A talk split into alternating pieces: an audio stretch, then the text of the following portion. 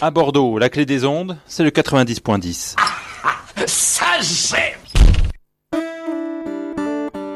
La clé des ondes ouvre le chemin des transitions.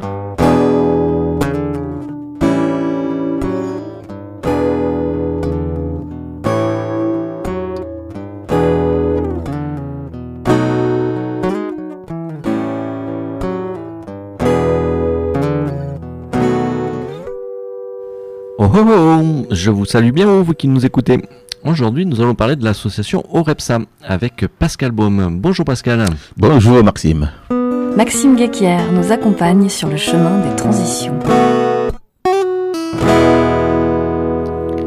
Donc euh, Pascal, euh, d'où vient cette association OREPSA et que veut dire OREPSA? OREPSA, sous-entendu euh, Organisation régionale pour la promotion sociale et agricole, est une ONG basée au Togo, dans la préfecture de Tone, euh, dans la région des Savanes, plus précisément dans la ville de Dapaon, une ville située euh, à 36 km de la frontière entre euh, le Togo et le Burkina Faso.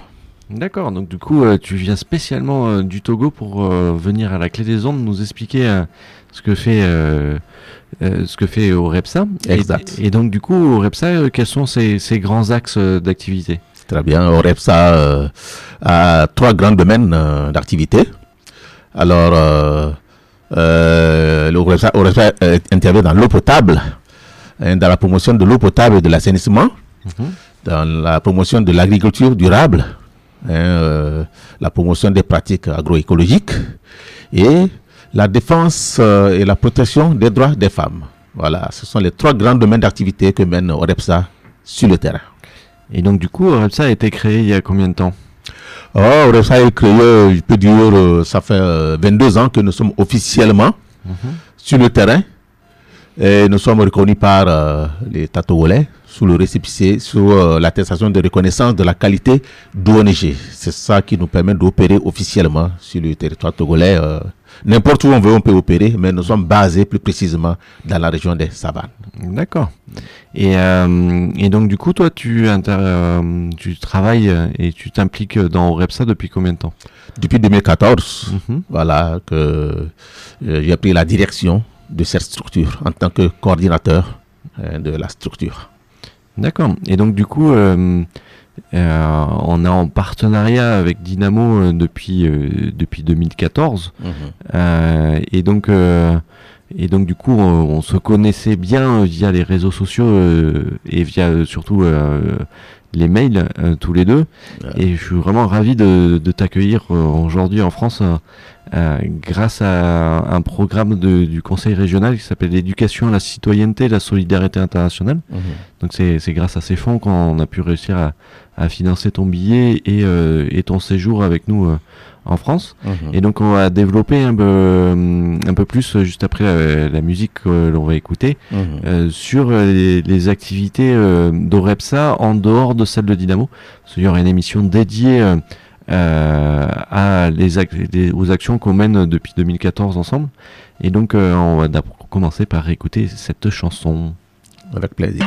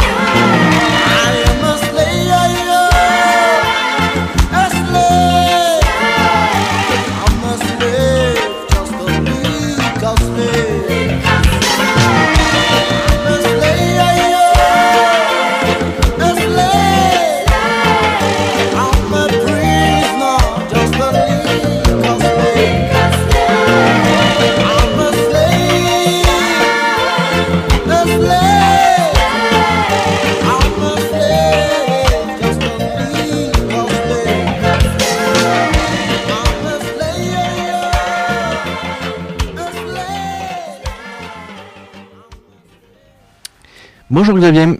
Bonjour, bonjour Maxime. Et donc, euh, du coup, que vient-on d'écouter? Bien, on vient d'écouter le, le choix de Pascal directement, qui est euh, un, artiste euh, sud-africain, Lucky euh, qui chantait Slave. Et sans doute qu'il peut en parler encore mieux que moi. Et donc, du coup, je vais me retourner vers toi, Pascal. Et, et donc, du coup, le- cet artiste, tu me disais que c'est un, de tes préférés. que tu, tu, tu aimes la musique euh, aussi. Et donc, euh, on va peut-être prendre plus de temps pour parler de, des actions de Repsa que de, de cet artiste-là. Bien sûr, bien Ça sûr. pourrait faire l'objet d'une autre émission. euh. Voilà. Et, euh, et donc du coup, euh, Orepsa intervient sur le domaine de l'agriculture. Et donc, euh, ça, ça se découpe euh, euh, comment dans le concret euh, sur le terrain? Voilà, ok, d'accord. Euh, euh, dans le domaine d'agriculture durable, qu'est-ce que nous faisons? Nous appuyons les communautés rurales, les, les agriculteurs, à euh, adopter de nouvelles euh, pratiques toutes simples, euh, des pratiques agro-pastorales qui ont trait hein, à l'agroécologie afin de les amener à pouvoir mieux rentabiliser leur euh, agriculture. Au fait, c'est des pratiques toutes simples, Mhm. voilà, qui consistent à aménager euh, les champs contre l'érosion, parce que dans la région des savanes, vraiment, c'est une région euh, très exposée à l'érosion du fait du, du, du reboisement, de la pratique des feux de brousse, au fait, le couvert végétal est carrément décimé et le sol est exposé à l'érosion. Ça fait que les sols sont appauvris et puisque, puisqu'ils sont appauvris et surexploités, donc du coup, euh, les paysans euh, récoltent très faiblement et euh, ils sont dans un cycle de, de, de famine, de récolte, de récolte euh, qui ne suffit pas et de famine. Et vraiment, ça a attiré euh, notre attention et l'attention euh, même euh, de l'État togolais, mais qui ne, ne déploie pas de grands moyens hein, pour appuyer ces, ces agriculteurs. Et c'est pour ça que Repsa s'intéresse à eux. Alors, c'est des formations pratiques que nous faisons sur le terrain et apprenons les gens euh, les techniques d'aménagement des champs contre l'érosion. Voilà. Alors, par rapport à ces techniques, donc c'est des guettes anti-érosives là que nous construisons, que nous mettons en place euh, dans les champs sur des courbes de niveau. Voilà, c'est toute une série hein, euh, de techniques euh, appliquées qui permet aux paysans de pouvoir mettre en place des diguettes anti-érosives afin de freiner l'érosion. L'objectif ce n'est pas d'éliminer l'érosion, mais c'est de freiner le ruissellement de l'eau. Voilà, et réduire l'érosion de leurs champs. Et ça permet euh, de garder plus d'humidité dans le champ.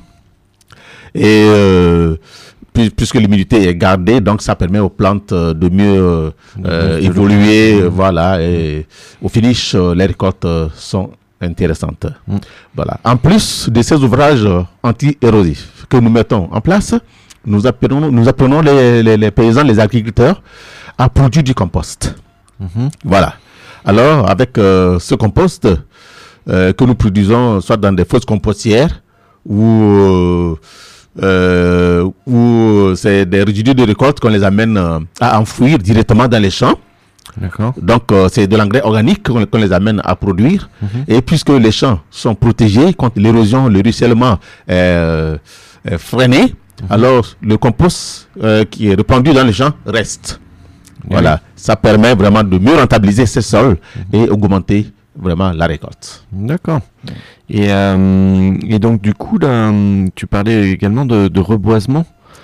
Euh, et qu'est-ce que euh, qu'est-ce que vous plantez comme essence d'arbre, par exemple? Voilà. Donc, euh, en termes de reboisement, ce que je venais de décrire tout à l'heure, ça, c'est la lutte mécanique contre l'érosion. Donc, nous prenons aussi la lutte biologique contre l'érosion, qui consiste à renforcer ces ouvrages mécaniques que nous mettons en place par le reboisement, par le vétiver, par, en tout cas, toute plante que nous pouvons mettre au pied des diguettes pour pouvoir mieux les stabiliser.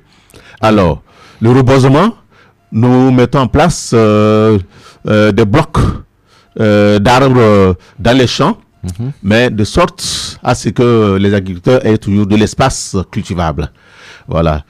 Parallèlement à ce reboisement que nous développons sur des surfaces cultivables, euh, nous promouvons également des blocs de bois, de blocs d'arbres, où les femmes, une fois les arbres euh, grands, les femmes euh, pourront aller pour euh, couper et en faire le bois de chauffe. C'est pour éviter que les communautés continuent par décimer de peu d'arbres qui poussent naturellement. C'est pour favoriser la régénération naturelle donc du couvert végétal donc euh, au niveau de, euh, de, de nos communautés rurales. D'accord. Et donc du coup, les, les essences d'arbres plantés, c'est- qu'est-ce qu'on trouve dans la région des savanes? Oui, il y a plusieurs essences, mais nous, euh, les essences euh, sur lesquelles on met plus d'accent, c'est des, essences à croissance rapide. Parce qu'il faut, il faut vraiment euh, aller un peu plus vite hein, pour permettre euh, au sol, pour, pour permettre au couvert végétal, végétal de se régénérer. Alors, c'est le cassia, siamea, que nous conseillons.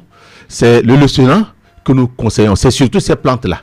Mais à côté de ces plantes, il y a des plantes euh, euh, forestières qui euh, évoluent. Et puisque désormais, euh, euh, les, les- les femmes développent le cassia qui, au bout de trois ans, peut être déjà élagué et dont les branches sont utilisées pour le bois de chauffe. Donc, elles évitent d'aller abattre les, les plantes forestières telles que le karité, telles que le néré, euh, qui sont en fait euh, euh, des, des plantes qui, qui, qui leur fournissent des fruits.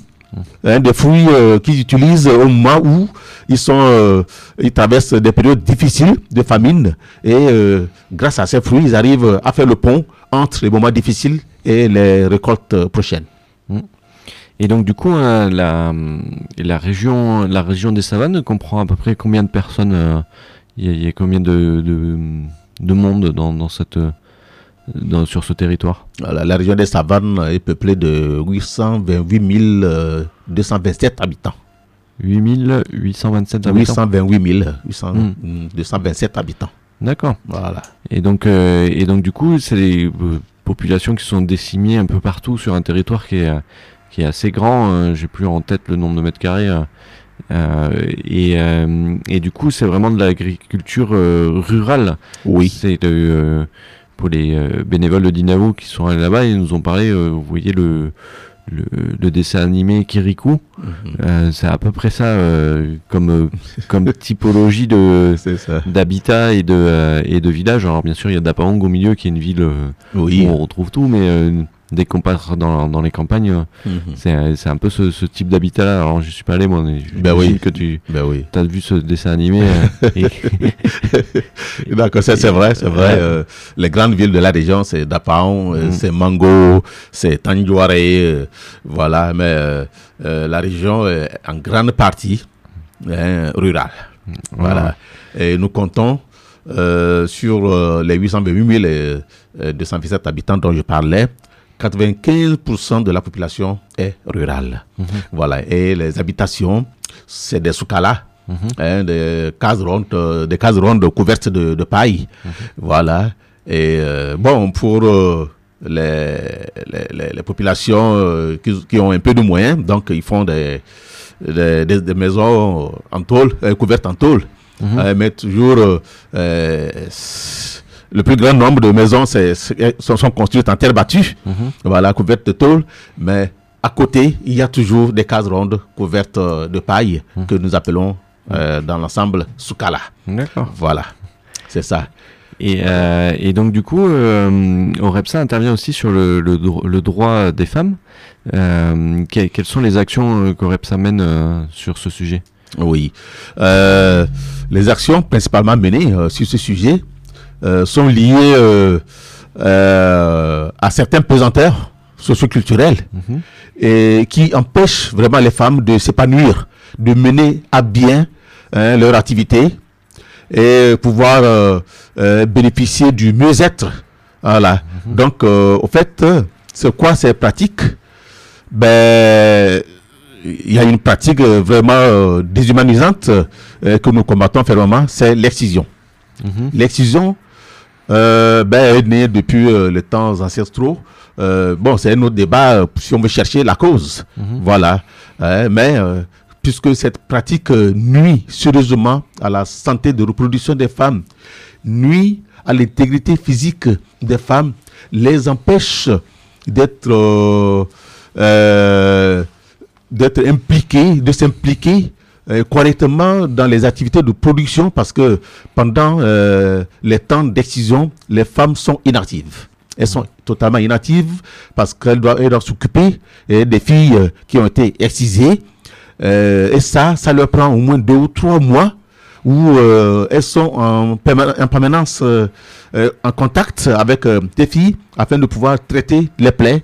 Et euh, du coup, euh, ces filles aussi, ces fillettes euh, qui devraient être euh, à, l'école pour apprendre, pour leur éducation, sont bloquées à la maison parce qu'elles ne peuvent pas sortir, elles ne peuvent pas se déplacer.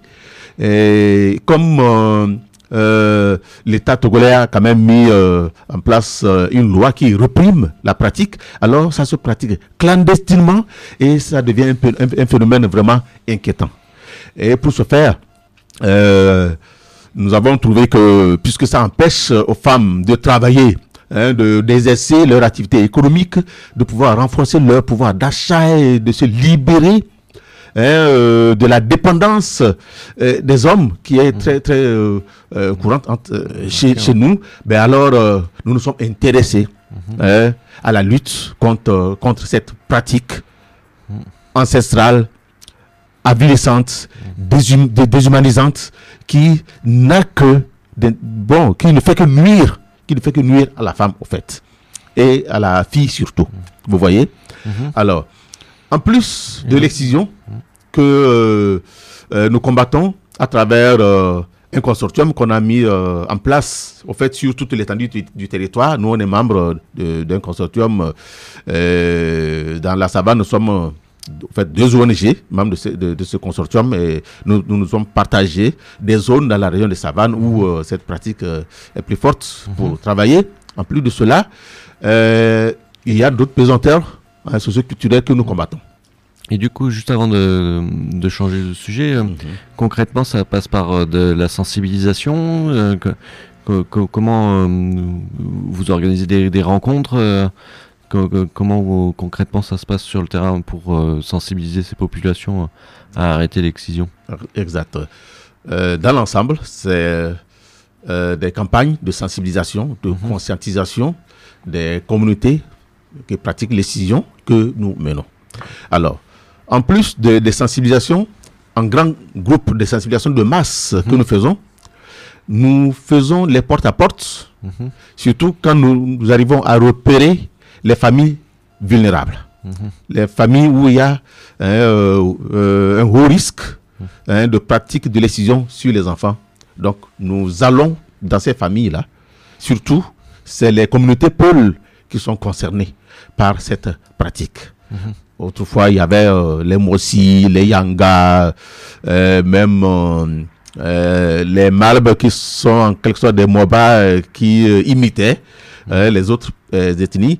Mais avec euh, les efforts que nous avons faits, euh, les Mossi, les Yanga euh, euh, ont cessé, mais c'est les pôles qui continuent. Alors, nous faisons des porte-à-porte pour leur euh, décrire les méfaits de l'excision sur l'enfant, sur la jeune fille et sur la femme, la future femme qu'elle sera. Et en plus euh, de, de la sensibilisation, nous organisons des séminaires que nous euh, appelons séminaires de reconversion. Voilà, où nous amenons les exerciceuses que nous, nous, nous, nous quand même à identifier, à repérer sur le terrain. Nous, a- nous faisons venir les parents d'enfants, les, les mamans, les papas.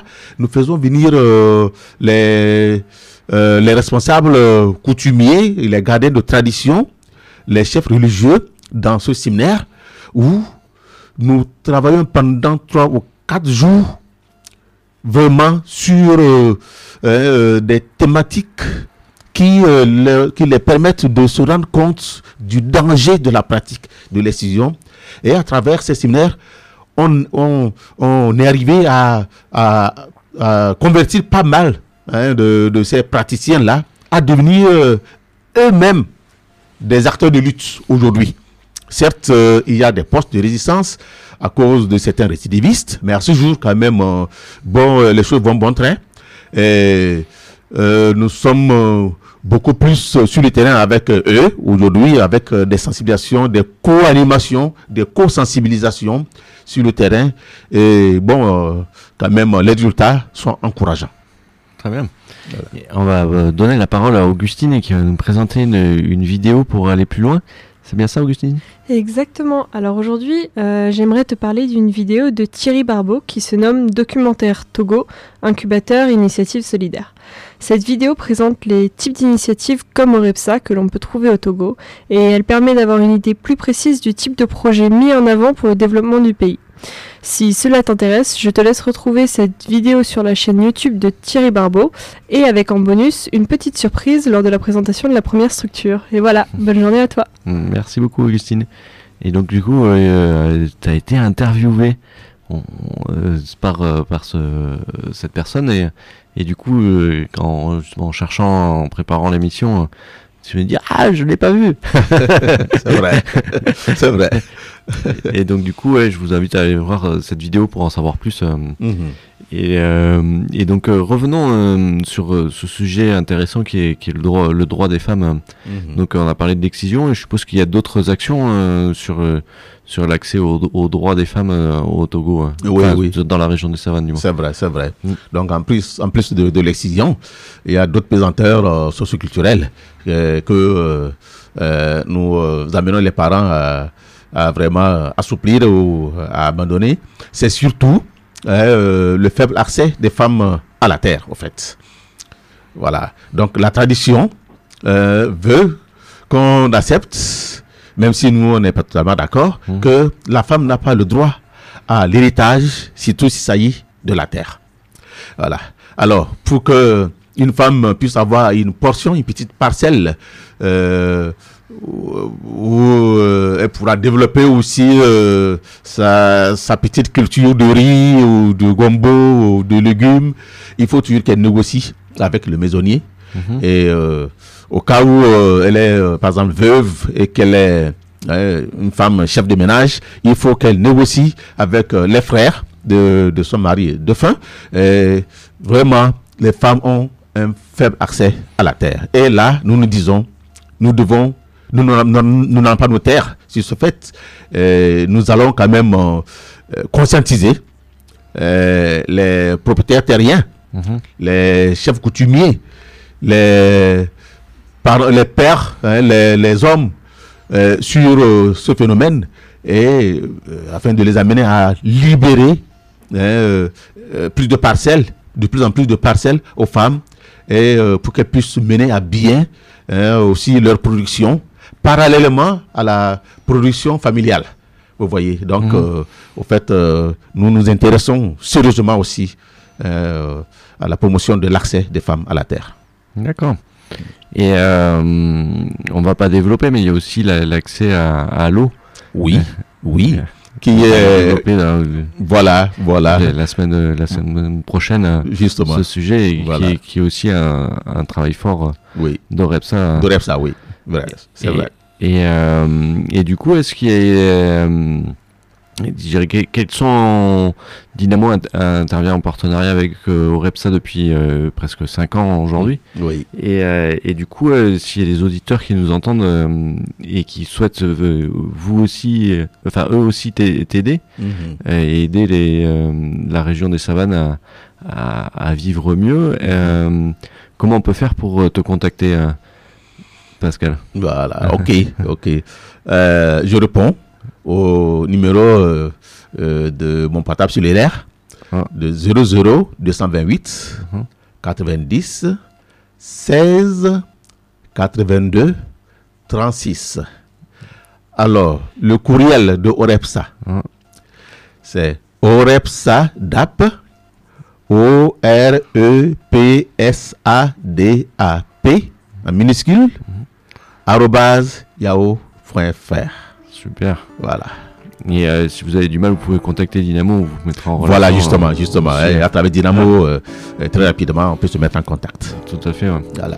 Ben, merci beaucoup, euh, Pascal, euh, d'être euh, d'être venu depuis le Togo jusque dans les locaux de la Clé des Andes. C'est pour moi un grand plaisir.